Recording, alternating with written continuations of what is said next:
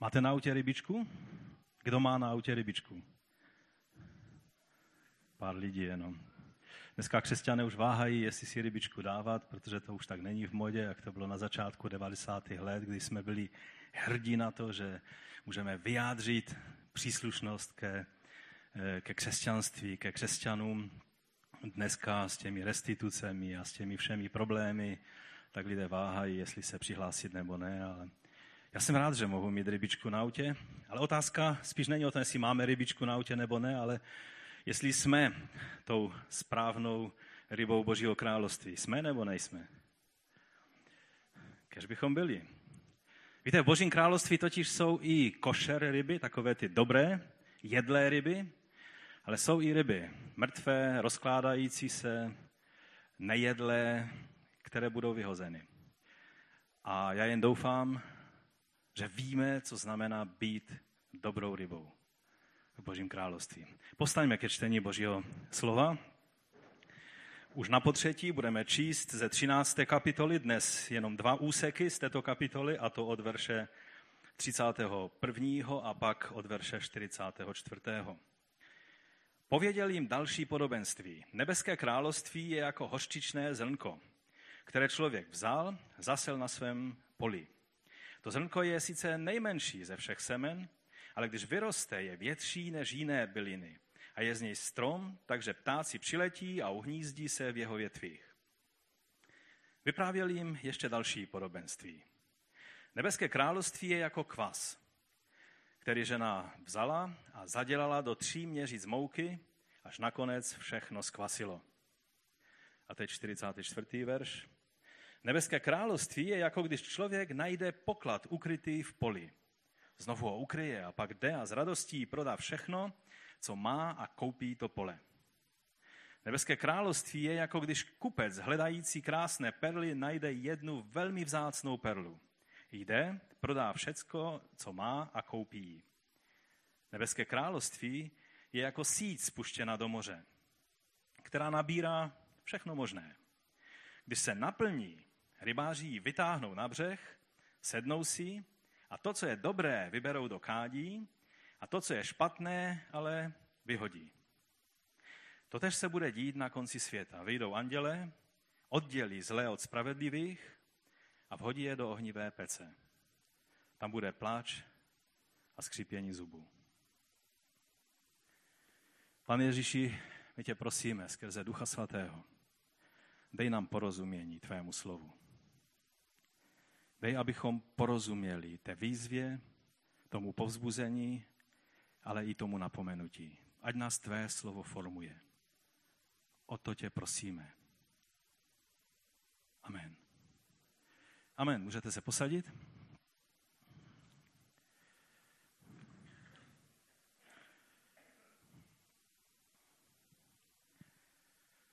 Jeden z takových zásadních sporů mezi křesťany dneška ale vlastně bylo to i v celých dějinách křesťanství, je, jak je to s Božím královstvím.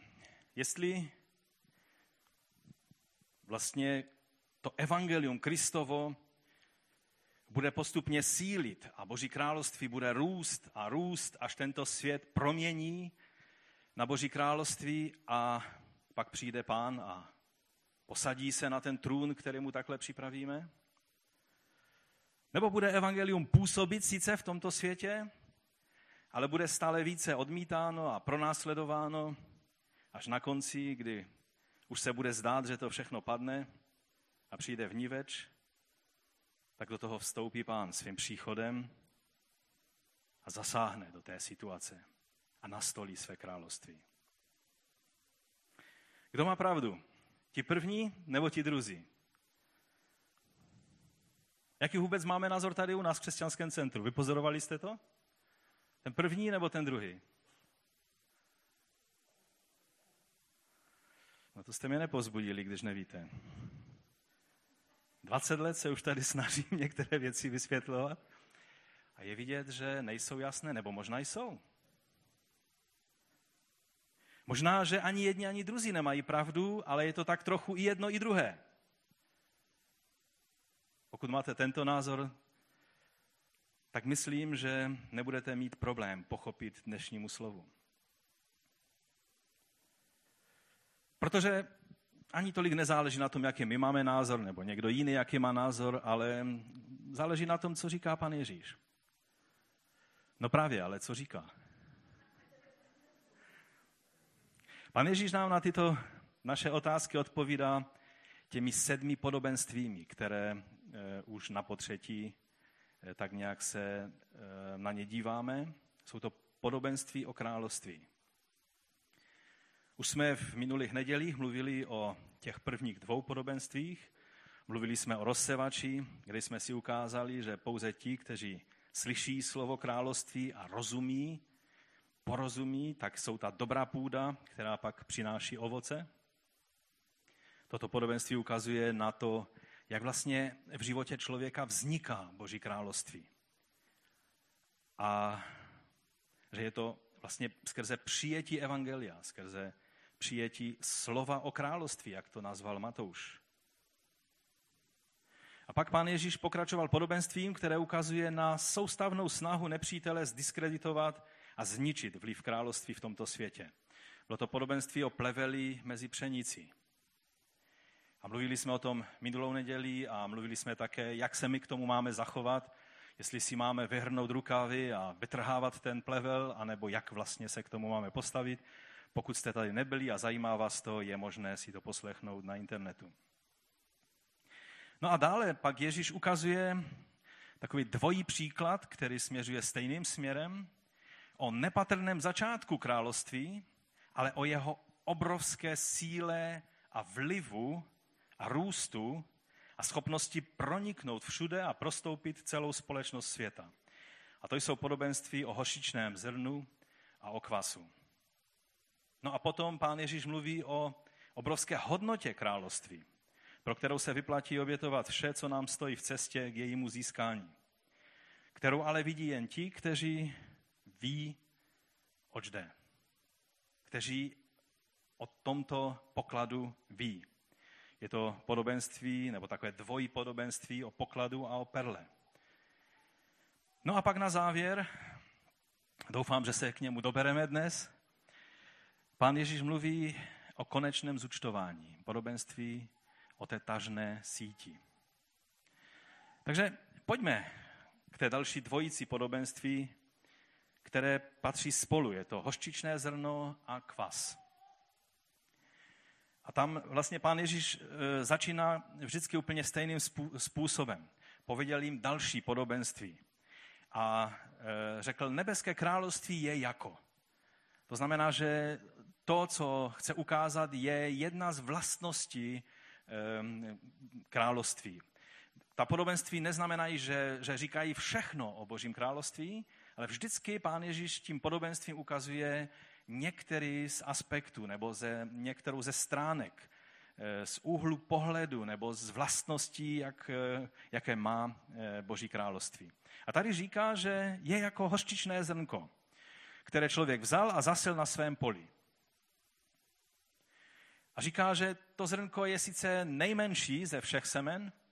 Ono sice tady biologové a, a zemědělci mezi námi by mohli namítnout, že to vůbec není nejmenší semínko, že jsou mnohem menší semena než hořčice, ale v Palestíně nebo v Izraeli tehdejší doby bylo příslovečné, když se mluvilo, jsi malý jako, tak se často používalo jako hořčičné semínko. Čili bylo to určité, určité příslovečné takové vyjádření toho, že něco je malinkaté jako hořčičné semínko. A proto pan Ježíš použil, a také to bylo to obecně známé nejmenší eh, semínko, které se používalo ve, v zasévaní eh, na zahradě nebo na poli. Hořčičné zrnko se zdá, že ukazuje na tu prvotní nepatrnost nebo, nebo eh, malé začátky království v tomto věku ale o jeho překvapivém růstu na závěr. Ovšem, když tak nad tím přemýšlím, a možná vás to taky napadlo, eh, když by to podobenství mělo ukazovat pouze na konečnou velikost toho království, tak Ježíš by asi nepoužil rostlinu, jako je hořčice. Ano, sice to semínko je malé, ale ta rostlina tak vyroste podle toho, jak se jí zadaří. Některá na metr a půl, některá na dva metry, jen výjimečně a, a různé druhy eh, toho hořčičného eh, keře, nebo jak to nazvat, vyrostou jako větší. A, a různí odborníci se dohadují, o jakou rostlinu vlastně šlo, protože těch možností, o co vlastně šlo, jestli to byla černá nebo bílá hořčice, nebo ještě vůbec něco jiného, co nazývali hořčicí v té době. Ale myslím si, že o to ani tak nejde. Když by pán Ježíš chtěl použít ten kontrast velikosti, tak by přece měl lepší příklady. A on tam potom mluví o té hořčici, že, že vyroste z toho velký keř nebo strom a že dokonce i ptáci si dělají hnízda nebo usídlí se v, těch, v, těch, v, těch, v té rostlině. To tak zní dost zajímavě, ten příklad, protože to je narážka na starozákonní eh, prorocké slovo, které ovšem mluví o, o cedru, mluví o obrovském stromu, ve kterém skutečně ptáci můžou dělat hnízda i ti největší. A tak když by pán Ježíš chtěl mluvit o skutečné velikosti, přece cedr libanský v Žálmech a všude je mnohem lepším příkladem té velikosti a mohutnosti eh, toho, té rostliny na závěr. Takže myslím si, že pán Ježíš eh, chtěl zdůraznit ještě něco jiného. Dokonce se zdá, že zde nejde především ani o tu zázračnost růstu, že prostě z toho malinkatého semínka, já jsem vám chtěl přinést semínka hořčice, ale tady ty, co koupíte u nás v obchodě, tak to je trošku jiná hořčice, ty semínka jsou dost velká. Eh, já někde mám eh, z Izraele a to jsou takový jakoby prášek ve vaší ruce ale, ale myslím, že si to dokážete představit. Ale když by šlo o zázračnost růstu, že z toho malinkatého najednou něco začne rašit a růst, tak eh, pán Ježíš mohl zopakovat to podobenství, které mluví u, v Evangeliu Markovém. Tam je řečeno, že Boží království působí, jako když člověk hodí zrno na zem. Spí, vstává ve dne, v noci a to zrno klíčí a roste a on ani neví jak. Země totiž plodí úrodu sama od sebe, tady je řečeno. Sama od sebe. To, tam je slovo automaticky e, použito a jsou jenom dvě místa e, v celém Novém zákoně, kde slovo automaticky je použito. Jenom dvě věci fungují automaticky v Božím slovu. To je tady a to je ještě potom, když Petr vycházel z brány vězení a brána se před ním automaticky otevřela. Ale pak tady je napsáno nejdříve stéblo, potom klas, potom zralé obilí v klasu a když úroda dozraje, i hned se chopí srpu, protože nastala žeň. Čili to je lepší vyjádření toho zázraku růstu. Já nevím, jestli jste někde nad tím žasli, ale, ale je obrovská síla v semení rostliny. Už jsem to tady kdysi dávno říkal, že, že po několika tisících let našli v pyramidách nějakou, nějakou Eh, pšenici. No a tak vědce zajímalo, jestli v tom ještě je klíčivost, jestli v tom ještě je síla života. No a tak to zaseli a podařilo se jim vypěstovat pšenici z toho. Je obrovská síla života v semínku. A takže co je hlavní pointa? Takové autority na nový zákon a na řečtinu, jako je Carson a, dal, a další, tak eh, mluví, a myslím si, že mají pravdu o tom, že především pán Ježíš chtěl zdůraznit organickou jednotu mezi tím semínkem a mezi tím, tou rostlinou, která z toho vyrostla. Že se jedná o stále tutéž věc. Že to malé semínko hořčice, které padlo do země, tak mělo úplně stejné DNA. Je to stejné, stejná věc, stejná rostlina, která pak z toho vyrostla veliká a byli různí ptáci, kteří už mohli potom zůstat eh, v koruně eh, nebo v tom, v tom keři eh, té rostliny. Myslím si, že to je skutečně ta hlavní pointa, oč, oč tady šlo. Židé totiž měli utkvělou představu o tom, že když přijde Mesiáš a začne mesiánské království, mesiánský věk, že to bude obrovské, celosvětové, že to bude mohutné. A když viděli Ježíše a Ježíš ještě, ještě byl celkem v pořádku. Když mluvil, tak cítili, že z něho jde moc. Ale, ale ti jeho pomocníci, to byla skupinka mírně dezorientovaných eh, mužů, kteří, kteří moc nevěděli, o co go.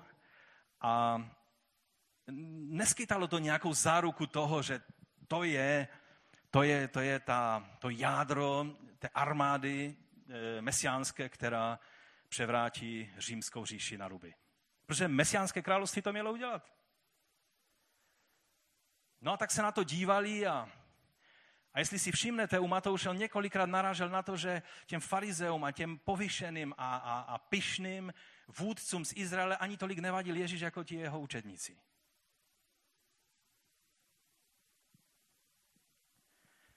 A tohle s těmihle lidmi by měl být mesiáš, který nastolí mesiánský věk. Měli o tom obrovské pochybnosti.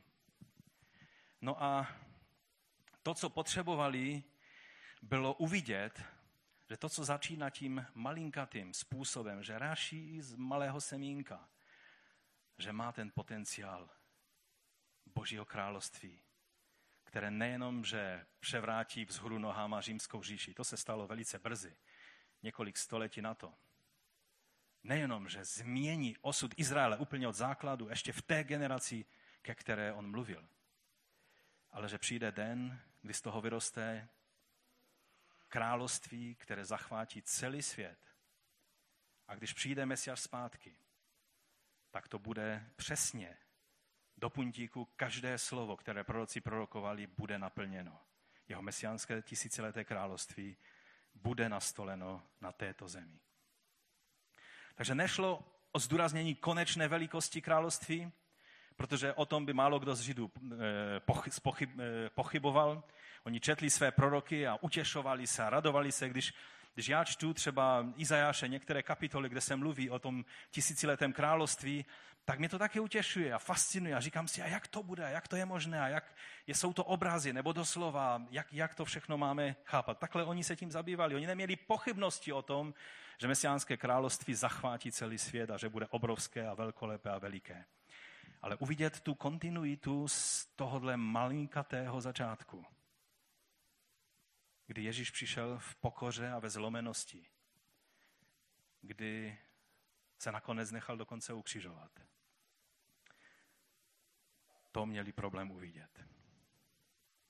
Takže šlo o ukázání organické jednoty malých začátků s tím, co bude na konci věku. A já vám chci říct, že to není jenom v principu nastolení Božího království, ale v principu každé naší práce. Naše dílo v tisíciletém království bude jiné. Zaručí vám, že, že budou věci jinak, než jsou teď na světě. Ale teď žijeme na světě, kde je pšenice a koukol vedle sebe, kde jsou všechny možné ryby, i ty mrtvé, i ty živé, i ty podivné, i ty košer, i ty jedle, i ty nejedle, všechno je pohromadě namíchané. A někdy už toho máme plné kecky. Už si říkáme, pane, přijď, pane Ježíši. To je jinak dobrá, dobré zvolání. Maran Adha, přijď, pane Ježíši.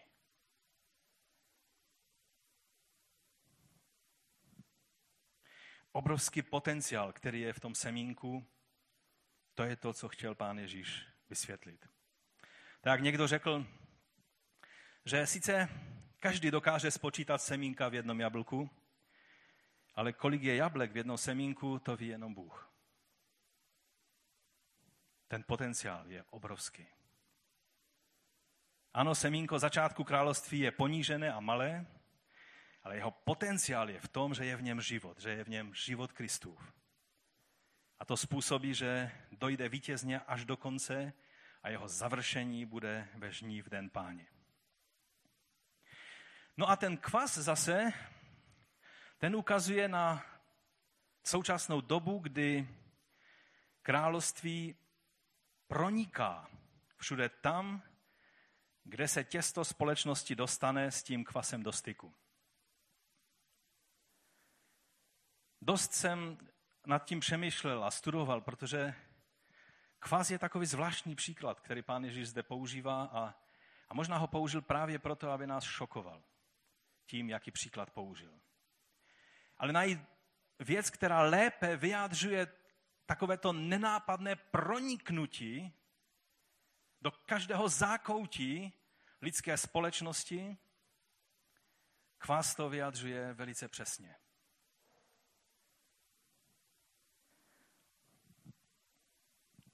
Ježíš vlastně se odvolává zase na přísloví, které bylo dost běžné v jeho době. A také i Pavel to stejné e, přísloví používá. Ovšem e, vždycky v negativním významu. V 1. Korinským 5.6 Pavel říká, vaše chlubení není na místě. Co pak nevíte, že trocha kvasu prokvasí celé těsto, čili tady se jedná o kvas píchy, která, když se jí nechá být, tak prokvasí celé těsto toho zboru, o kterém se jednalo, to znamená o Korintu. A průšvih je v tom, že když něco začne kvasit a prokvasí, dostaňte kvas. Kdo jste tady e, e, kuchařky a, a pečete něco a dáte droždí a, a to těsto vám naroste, dá se to droždí z toho zpátky dostat? A v tom je právě ten průšvih. Pokud ten kvas je negativní. Pokud je to kvas království, tak haleluja, amen, praise be to God. Protože to je přesně ono, co se má stát.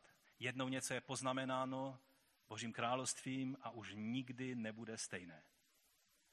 Někdo vypočítal procentuálně, že, že když mluvíme o vlivu, tak stačí 5 nebo teda 6 lidí v nějaké společnosti, kteří vytvoří nějaký sourodý celek názorově. Hlavně se to eh, jedná o křesťanech a o tom, že, že když je 6% křesťanů v nějaké třídě ve škole, v nějakém, na nějakém pracovišti, v nějaké společnosti, v nějakém městě, tak je to takové překročení takového toho pomyslného Rubikonu a ta společnost nebo ta skupina lidí už nikdy nebude stejná. Už je, na, už je vždycky poznamenána tímhle, tímhle vlivem.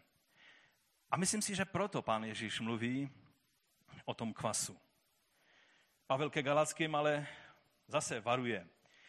E, zase používá to stejné, e, to stejné e, takové rčení. 5.9.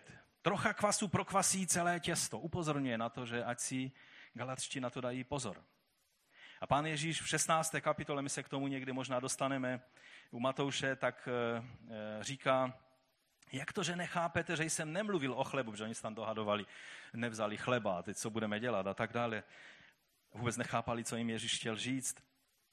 A on říká, varujte se farizejského a saducejského kvasu. Tehdy pochopili, že jim neřekl, aby se vyvarovali chlebového kvasu, ale farizejského a saducejského čeho? Učení. Tady je určitý klíč, co ten kvas znamená je tady nazvan, že je učení, že učení působí jako kvas. Když přijmeme nějaké učení, to učení nás ovlivňuje a neříkejte, že ne. Pokud ovšem učení má schopnost podobnou jako kvas, tak když je někdo poznamenán nějakým učením, tak vyprašit ze sebe to učení, vyvětrat ze sebe to učení, nějakým způsobem ho dostat pryč a změnit, není tak jednoduché, jak si někdy myslíme. Záleží na tom, co přijímáš do svého srdce. Záleží na tom, co čteš. Záleží na tom, co ti je drahé. Protože když ty věci projdou tvým životem jako kvás, tak tě ovlivní navždycky. Pak musí přijít velice, velice zásadní působení Ducha Svatého, který udělá zázrak. A dostane nás zpátky do výchozího bodu. To, obrazně to bylo ukázáno, když Židé vždycky o svátku nekvašených chlebu, tak měli za úkol najít každý kvas doma, který měli. Ono to dělalo i takovou dobrou věc, protože oni vlastně to dělali tak, že vždycky e, vzali kousíček toho chleba už vykvašeného a zamíchali to do těsta toho čerstvého, no a tím vlastně pokračovalo celý rok ten stejný kvas, ale když tam byly nějaké nežádoucí bakterie, tak taky i ty bakterie nějak tak prostě posouvali dál. A jednou za rok se měli zbavit veškerého kvasu.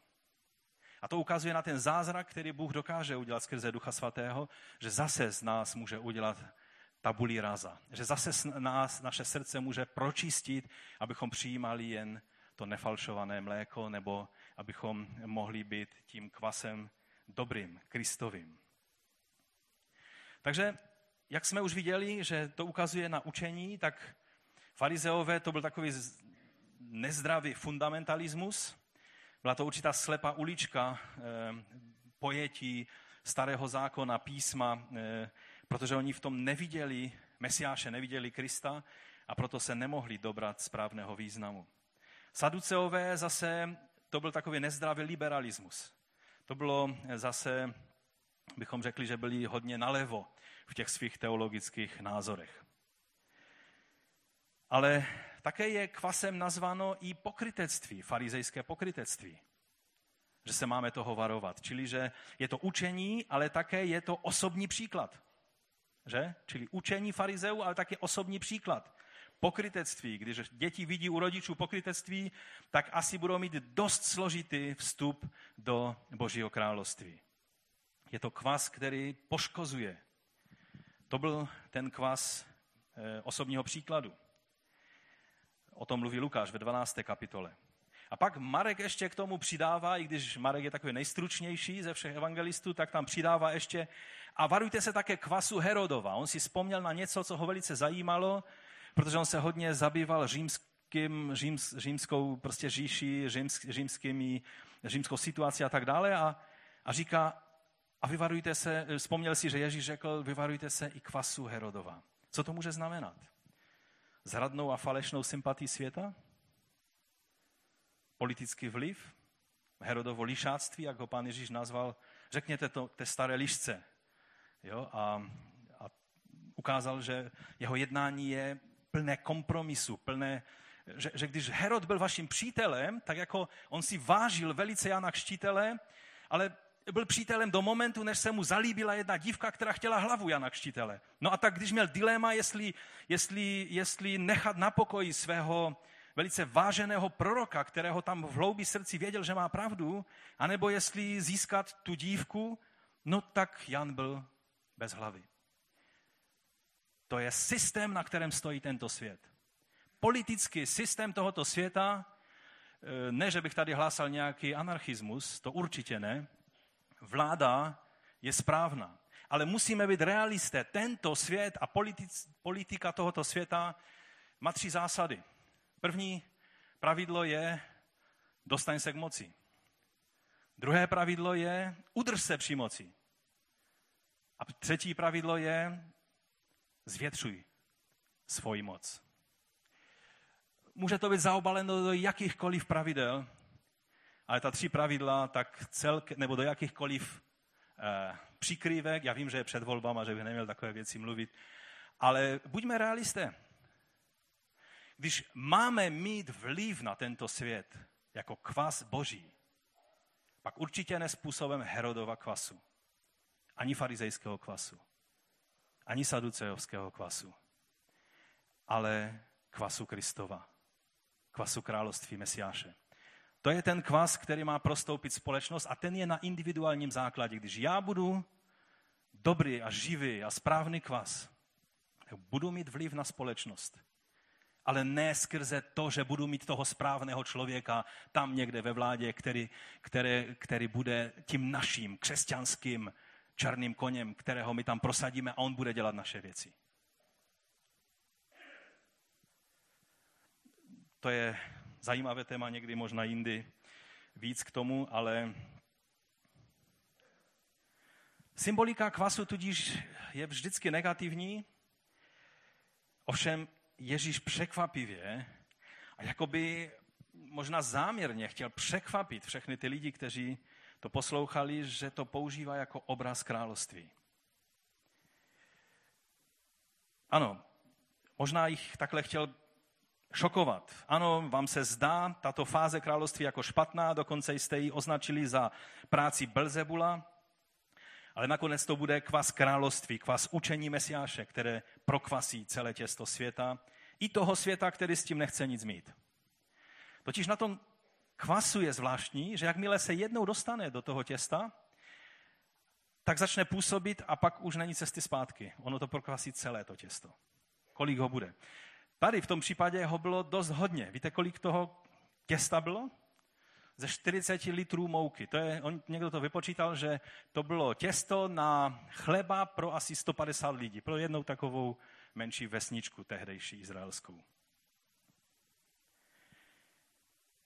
Celé to prokvasí a tak od příchodu Krista na tento svět Možná, že si to neuvědomují mnozí, ale vliv nebeského království není sice okázalý, příliš viditelný navenek, velice často jsou to falešné, eh, falešné cesty, které, které jsou příliš viditelné a příliš eh, součástí systému tohoto světa.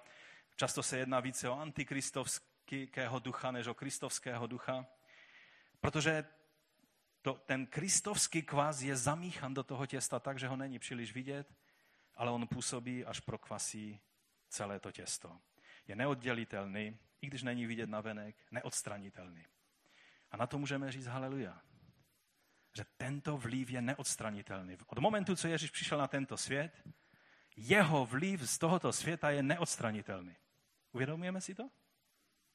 Všechny moci světa, pekla, vesmíru by se mohly postavit proti tomu, ale jeho vliv už je neodstranitelný. Takže kvas ukazuje na malé začátky, ale celosvětový vliv časem. Ukazuje na vliv zevnitř, nejdříve ve tvém srdci, pak tvá rodina a všude tam, kde máš vliv, tak eh, tento kvas království působí. Ukazuje také na neviditelnost působení království, ale jeho efekt bude zřejmý nakonec všem. Jakmile je zamíchan, už ho není možné vidět, ale, ale je vidět, že to těsto, že s ním se něco děje. Jak už jsem řekl, ta další vlastnost je ta absolutní neoddělitelnost kvasu od těsta, pokud jednou začne působit. Takže ne kvas farizeů, saduceů, ne kvas eh, pokrytectví, ne kvas politických intrig a herodovských kompromisů, ale kvas Mesiašova evangelia, jeho učení. To je moc, která promění tento svět, v konečném důsledku také zvítězí. Tady zároveň to ukazuje na důležitost učení. Když si někdo myslí, že je křesťan a nikdy ve svém životě neřekl takovéto duchovní, aha, teď rozumím, jak to je, tak vám chci říct, že, že to nejde. Ta dobrá půda, která přináší ovoce, to jsou ti, kteří slyší a rozumí. Porozumí tomu, o co se jedná. Nechají si otevřít své duchovní oči, aby mohli vidět. Pojďme dál.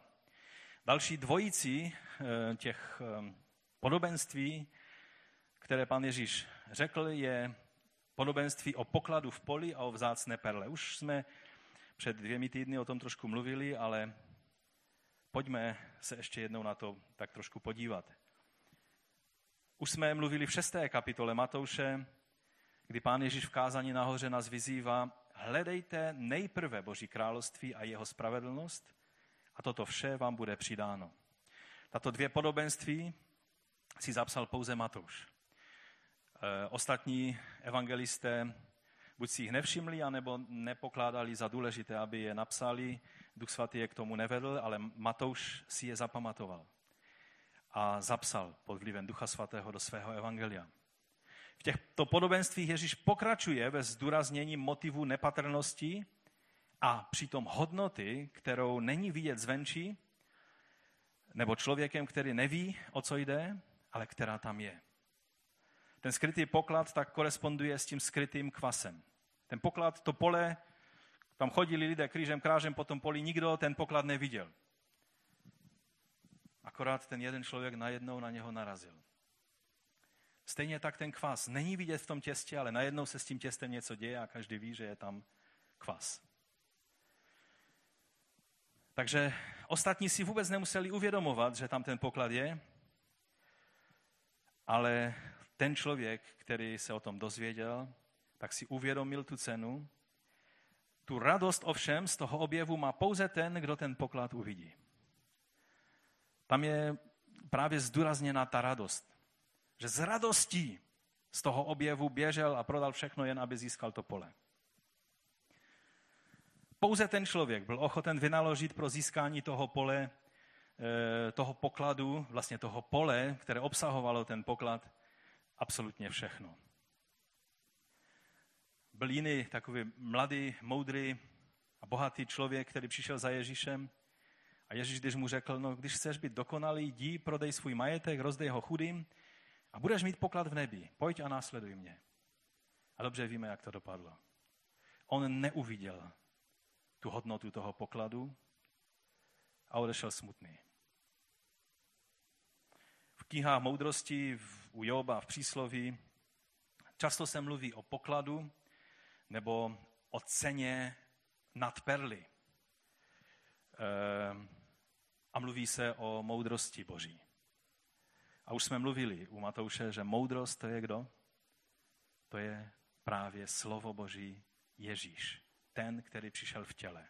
To je Boží moudrost. Jehož cena je nad perly a nad zlato a nad poklady.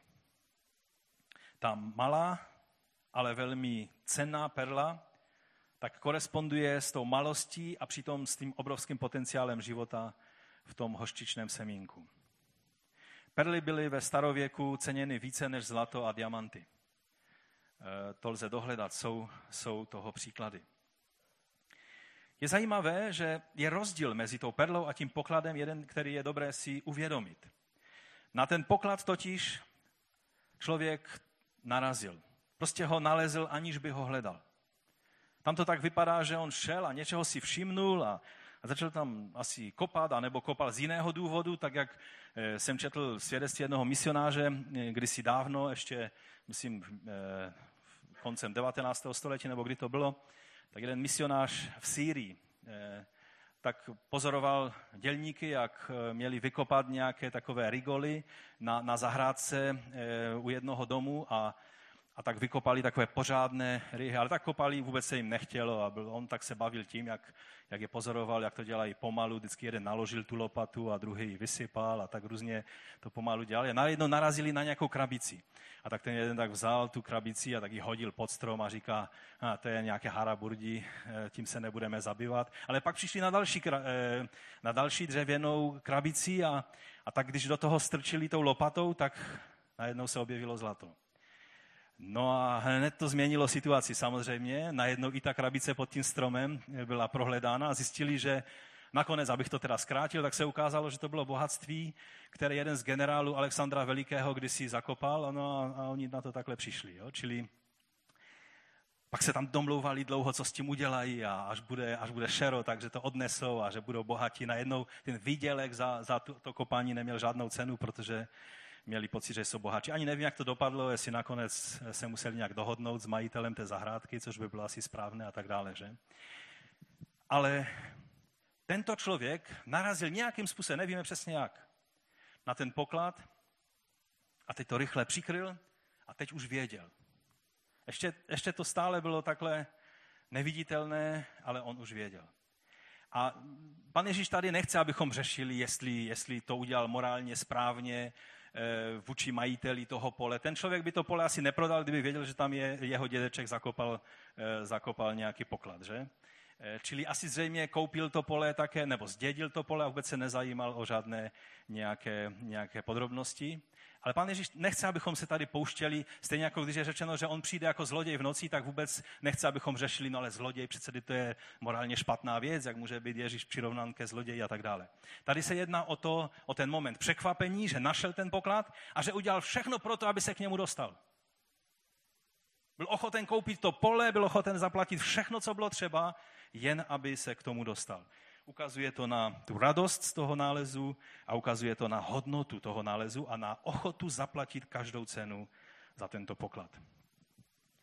Takže jaká je šance, že se vám stane to, že začnete kopat? Alexandr Veliký tady nebyl v Česku, jeho generálové taky ne. Jaká je šance, že vy začnete kopat na zahradě a, a že najdete poklad? Myslím si, že nula nula nic, že? Čili to, tam, to tady ukazuje také na na to, že vlastně je to boží působení Ducha Svatého. Že to bylo jako náhoda, zdálo se to být náhoda, ale vlastně to náhoda nebyla. Že ho přivedl Duch Boží, toho člověka, už teď, když bychom mluvili ne symbolikou, ale, ale doslova, k nalezení pokladu Božího království každého člověka, i když si myslí, že se stala taková náhoda, čirou náhodou. Možná i tady na tomto místě někdo, kdo má pocit, že je tady náhodou ale je to možná právě toto působení Ducha Svatého, aby si nalezl poklad. A ještě více to podtrhuje onu jedinečnou cenu situace, kdy člověk dostane šanci na milost. Má se té šance chopit za každou cenu, jako by šlo o všechno, protože skutečně jde o všechno. Tu perlu, tam je rozdíl v tom, že je tam řeč o kupci, který mm, obchodoval s perlami. To byl odborník, který poznal cenu perel. A najednou uviděl velice vzácnou perlu. Nevíme, čím byla vzácná, já se na tom nevyznám. Já jenom vím, že pravou perlu od falešné plastové poznáte tak, že hodíte perlu do, octu, do octa a když zmizí, rozpustí se, tak byla pravá a když je plastová, tak zůstane. To asi není dobrý způsob testování perel. Asi to odborníci nepoužívají, ale tak nějak to je. No. Tady u té perly ten kupec hledal perly. A přitom, jak hledal a našel různé perly, které vypadaly skvěle a zajímavě, ale stále to nebylo to, co on hledal. A najednou uviděl tu perlu, která předčila všechny, o které věděl, ta má hodnotu, protože cena tehdy perel, když bychom to přepočítali, někdo to přepočítal na dnešní peníze, tak by to byly desítky milionů korun. E, čili to je asi, asi, asi skutečně e, se jednalo o velký poklad. A to nám, v tom nám pán Ježíš ukazuje, že má smysl hledat. Že kdo žízní po spravedlnosti, kdo hladoví po spravedlnosti, bude nakrmen. Kdo hledá, ten nalézá. V sedmé kapitole Matouše pán Ježíš mluvil v kázání nahoře, proste a bude vám dáno. Hledejte a naleznete. Tlučte a bude vám otevřeno. Neboť každý, kdo prosí, prosí dostává, kdo hledá, nalézá a tomu, kdo tluče, bude otevřeno. Takže tato podobenství především ukazují na tu radost a fascinaci toho člověka, který pochopil, porozuměl tomu, jak obrovskou hodnotu má Boží království. Jak, jakou radost mají ti, kteří nepodlehnou intrikám nepřítele a objeví onen nenápadný a skrytý poklad Božího království a udělají vše pro to, aby ho ve svém životě měli. To je to, na co ukazují tyhle dvě podobenství. A je to výzva pro nás. Jestli v čem vlastně je ta, ta hodnota, ten obrovský poklad, který máme v životě. Jestli skutečně hledám, hledáme nejprve Boží království, jak jsem už citoval. A pak nám všechno ostatní bude přidáno, což je dobré, ale i bez toho by to království tu svoji hodnotu nestratilo.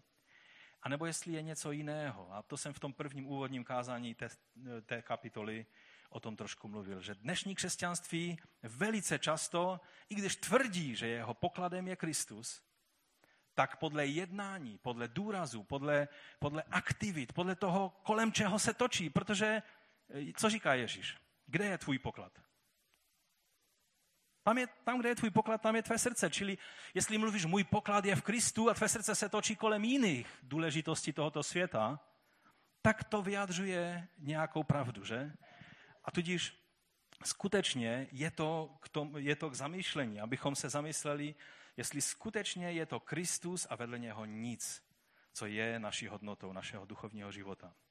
No a to nás přivádí k závěru, protože tu hodnotu nám ukáže také i, oč se jedná na závěr. Na závěr pán Ježíš dává podobenství o vlečné síti.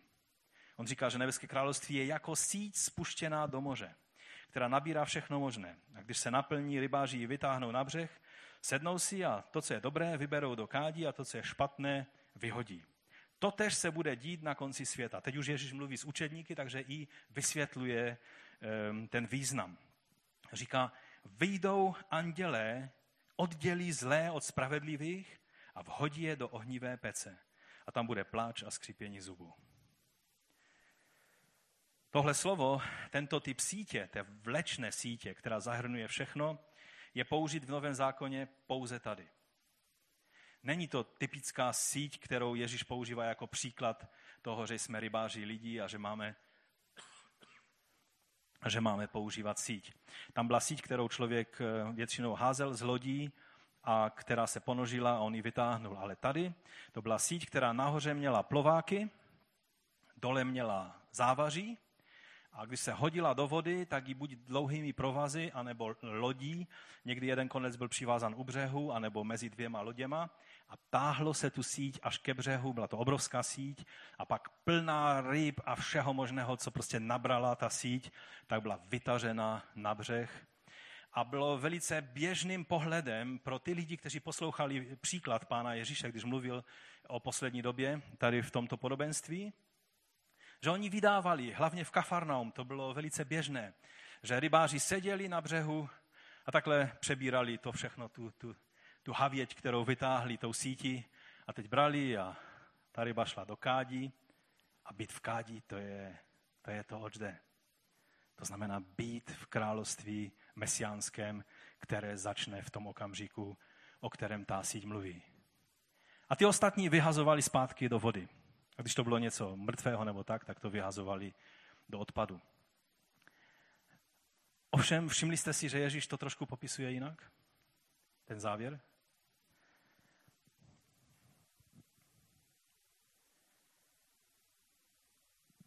Zase to podobenství má jenom Matouš. Proč? Matouš nejvíc zdůrazňoval přicházející mesiánské království.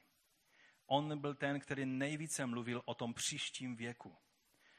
Když tam eh, je to přeloženo na konci světa, tak spíše je tam slovo aion, které znamená konec věku, konec tohoto věku. Už jsem mluvil několikrát, že Židé měli dva věky. Ten věk nynější a ten věk příští, který byl věkem mesiánským, mesiánského království. Je zajímavé, že i když u toho pole, kde nepřítel nasel všelijaké ty, eh, ten, ten koukol, ten plevel, tak tam je jasně řečeno a pan Ježíš říká, že to pole je svět. Ale tady u té sítě už se zdá, že ta síť, která nabírala všechno možné, je nazvána tím královstvím. Královstvím božím. A tudíž, že nám to ukazuje, že i v té síti v konečném důsledku té, která obsahuje i církev, že budou různé ryby. Proto je důležité se ujistit nejenom, že jste v církvi, ale že jste to správnou rybou. Protože ti, kteří jsou skutečně v Kristu, ti jsou těmi, kteří budou v Božím království. Ti, kteří nejsou v Kristu, budou vyhozeni ven. Co nám ta síť ukazuje, co ještě nebylo řečeno v těch předešlých podobenstvích? Především je to varování pro ty, kteří odmítají Krista nebo ho berou jen polovičatě.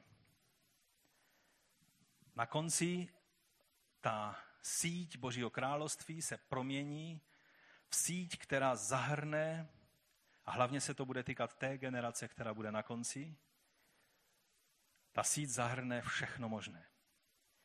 Ona obsahuje i ty dobré ryby, na které už se e, ti rybáři těší, ale obsahuje i všechny ty ostatní, které patří ven. Není možné to v průběhu toho mezičasu, kdy ta síť je ve vodě, to začít nějak, eh, nějak přebírat a nějak třídit. Tady znovu je ten prvek, který byl u toho, eh, u toho plevele a u té pšenice, že když oni rostou spolu, není čas se to snažit nějak eh, protřídit, eh, vyčistit, ale teprve v okamžiku žně. A tady, když ta síť je tažena na břeh, tak je to okamžik žně.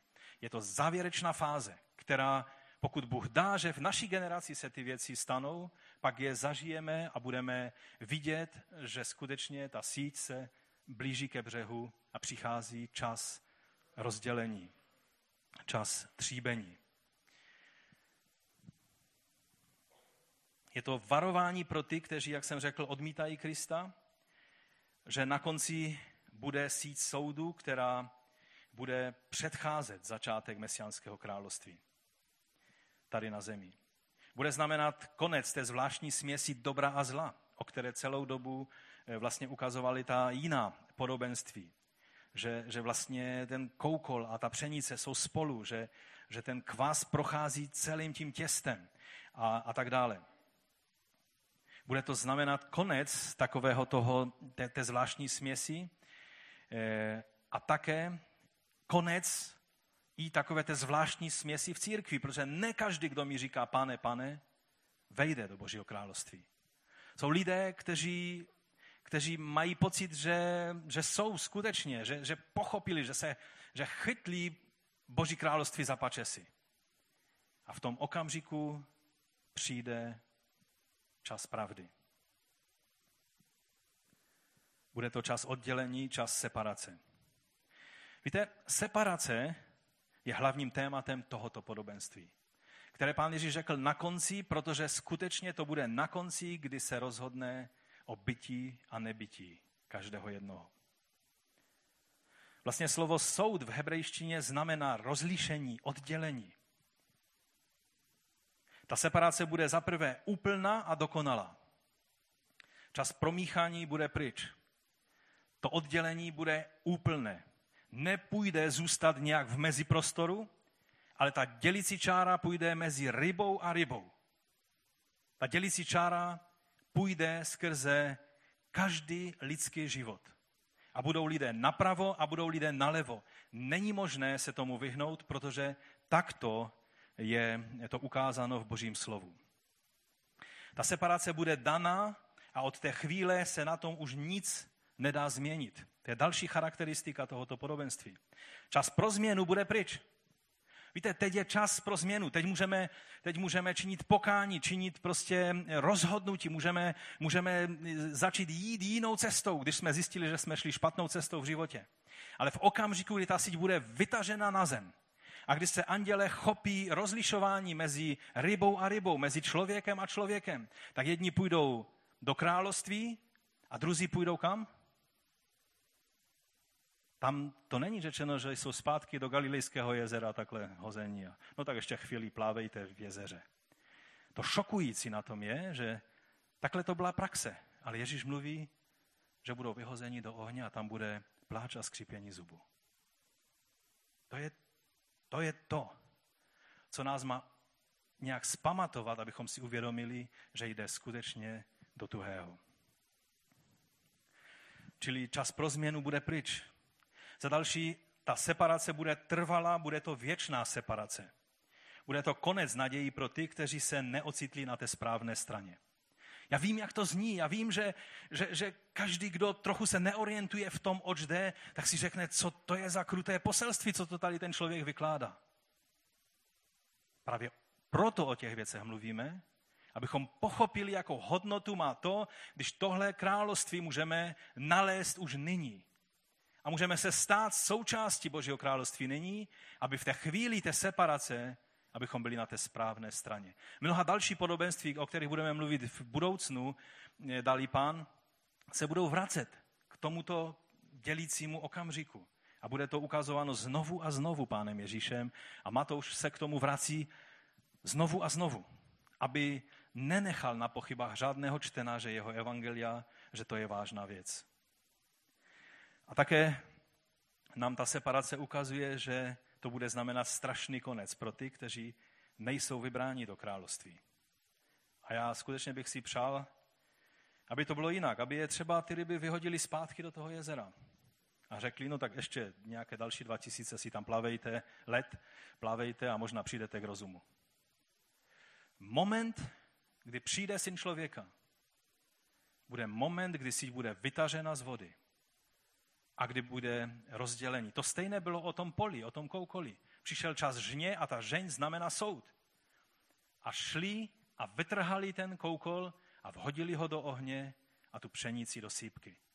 Tady je také, že nejdříve jsou oddělení ti špatní a jsou, jsou vlastně eh, odsouzení, aby ti, kteří jsou eh, hodní království Božího skrze to, že přijali evangelium, království evangelium Mesiáše, tak jsou hodní vstoupit do mesiánského království, které bude nastoleno tady na této zemi, kdy Ježíš přijde jako plamen ohně. Tak to je ukázáno písmem. A když, jak jsem mu řekl, ten, ten konec je velice šokující, protože ten obraz, kdyby Ježíš jenom používal obraz toho, jak byly ty ryby vytaženy na břeh, tak by vlastně to tam na tom břehu zůstalo a, a ty kádě by se odneslo s těmi dobrými rybami A v pořádku. Ale tady Ježíš mluví, že eh, ty špatné, nejedlé ryby spálili v ohni. A pak je tam ta věta, která už je po druhé v této kapitole, že tam bude pláč a skřípění zubů. Přijde den, kdy se pán Ježíš vrátí jako plamen ohně. A ta obě podobenství nám ukazují, že vlastně vyhodí do ohně všechno to, co se nehodí. Každé pohoršení. To pohoršení znamená především veškeré modly, veškerá falešná náboženství, veškeré klánění se jiným než živému Bohu. To všechno skončí v ohni e, zničení. Toto bude čas žně, čas oddělení pšenice od plevelu, čas vytažení sítě na břeh, čas oddělení dobrých ryb od špatných. Toto je čas, kdy se tento svět stane jeho královstvím. Už neskrytým a všelijak promíchaným s plevelem, jak jsem už řekl. Už nejenom kvasem v těstě, ale celé těsto, celý svět bude království Mesiáše. Možná jste si všimli, ale tam v tom vysvětlení toho, toho podobenství o tom poli a o, o tom plevelu, tak pán Ježíš tam dělá takový trošku jakoby přemet. On nejdříve říká v tom 38. verši, pole je tento svět. Pole je tento svět. Čili, že na tom poli tohoto světa e, žije, anebo tak nějak koexistuje společně jeho království, ale taky mnoha jiná království, která se klanějí mnohým jiným věcem a důrazům. Ale najednou, když pokračujeme dál, tak je tady řečeno, že nepřítel, který rozsívá je ďábel, žen je konec tohoto světa a ženci jsou anděle a teď říká, jako se tedy sbírá koukol a spaluje se v ohni, tak to bude na konci světa, nebo přesněji na konci tohoto věku. Syn člověka, teď poslouchejte, pošle své anděly a ti vyberou z jeho království všechno pohoršující. Už to není pole, ze kterého bude vybráno to všechno pohoršující, ale už to bude z jeho království. To znamená, že v té konečné fázi nastane čas, kdy celý svět se stane královstvím Mesiáše. Vyberou z jeho království všechno pohoršující, totiž ty, kdo páchají zlo a uvrhnou je do ohnivé pece, tam bude pláč a skřípění zubu a spravedlivý tehdy zazáří v království svého otce, to není nějaké jiné království, to je jednoduše království mesianské, jako slunce, kdo má uši, slyš. Přesně o tom tež, o, o, o téhle situaci velkolepé, obrovské, která tento celý náš svět promění od základu, tak mluví zjevení 11. kapitola. Tehdy zatroubil sedmý anděl a v nebi zazněly mocné hlasy říkající, království světa se stala královstvím našeho pána a jeho mesiáše, jenž bude královat na věky věku. Rozumíte? Celý tento svět se stane královstvím mesiáše. Už to nebude, že pole je svět a v tom světě je království, ale celý svět. Celá tato modrá planeta, která teď se zdá, že, že je jako míč, který někdo odkopnul do ohně a jde v stále horších a horších a horších věcech, tak najednou bude proměněna. Bude ustanovena, budou ustanovené mesiánské zákony. A to ať v přírodě, ve společnosti, a ti, kteří budou hodní vstoupit do jeho království, toho ani jednu vteřinu nikdy nebudou litovat. Kež bychom se toho dožili. Ale když se nedožijeme, tak budeme vzkříšení. To bude okamžik, že dokonce ještě o nějaký ten zlomek vteřiny předběhneme ty, kteří budou naživu v té chvíli. Tady je řečeno tehdy těch 24 starců, kteří sedí na svých trůnech před božím obličejem, padlo na tváře a klanělo se Bohu se slovy Děkujeme tobě, pane Bože Všemohoucí, který jsi, který zbyl, že se schopil své veliké moci a ujal se z králování. Národy se vzboužily, ale přišel tvůj hněv. Přišel čas soudu nad všemi mrtvými, čas odplaty pro tvé služebníky, proroky a svaté, i pro všechny, kdo ctí tvé jméno, malé i velké, přišel čas zkázy těch, kdo kazí zem. To je ten moment rozdělení, o kterém pán Ježíš mluví u toho podobenství velké sítě. A tak povstaňme k modlitbě a pojďme nyní tak předstoupit před pána.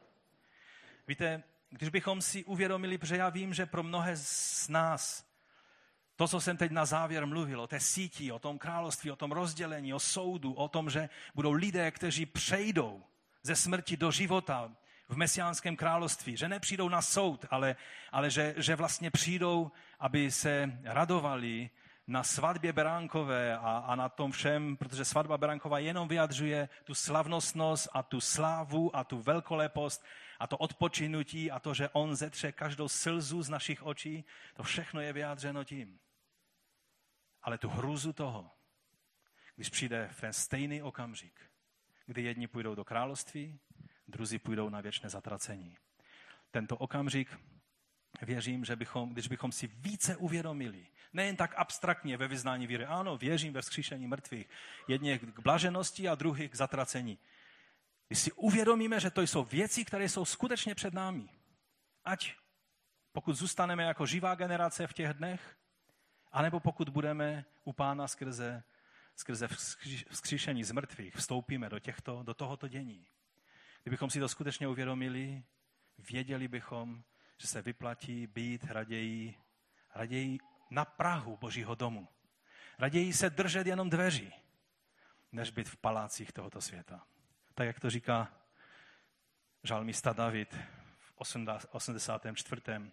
žalmu, v 10. verši, on říká, nebo v 11. verši říká, jeden den v tvých nádvořích je lepší než jinde tisíc. V domě svého Boha chci postávat u Prahu, než abych bydlel v příbytcích ničemu.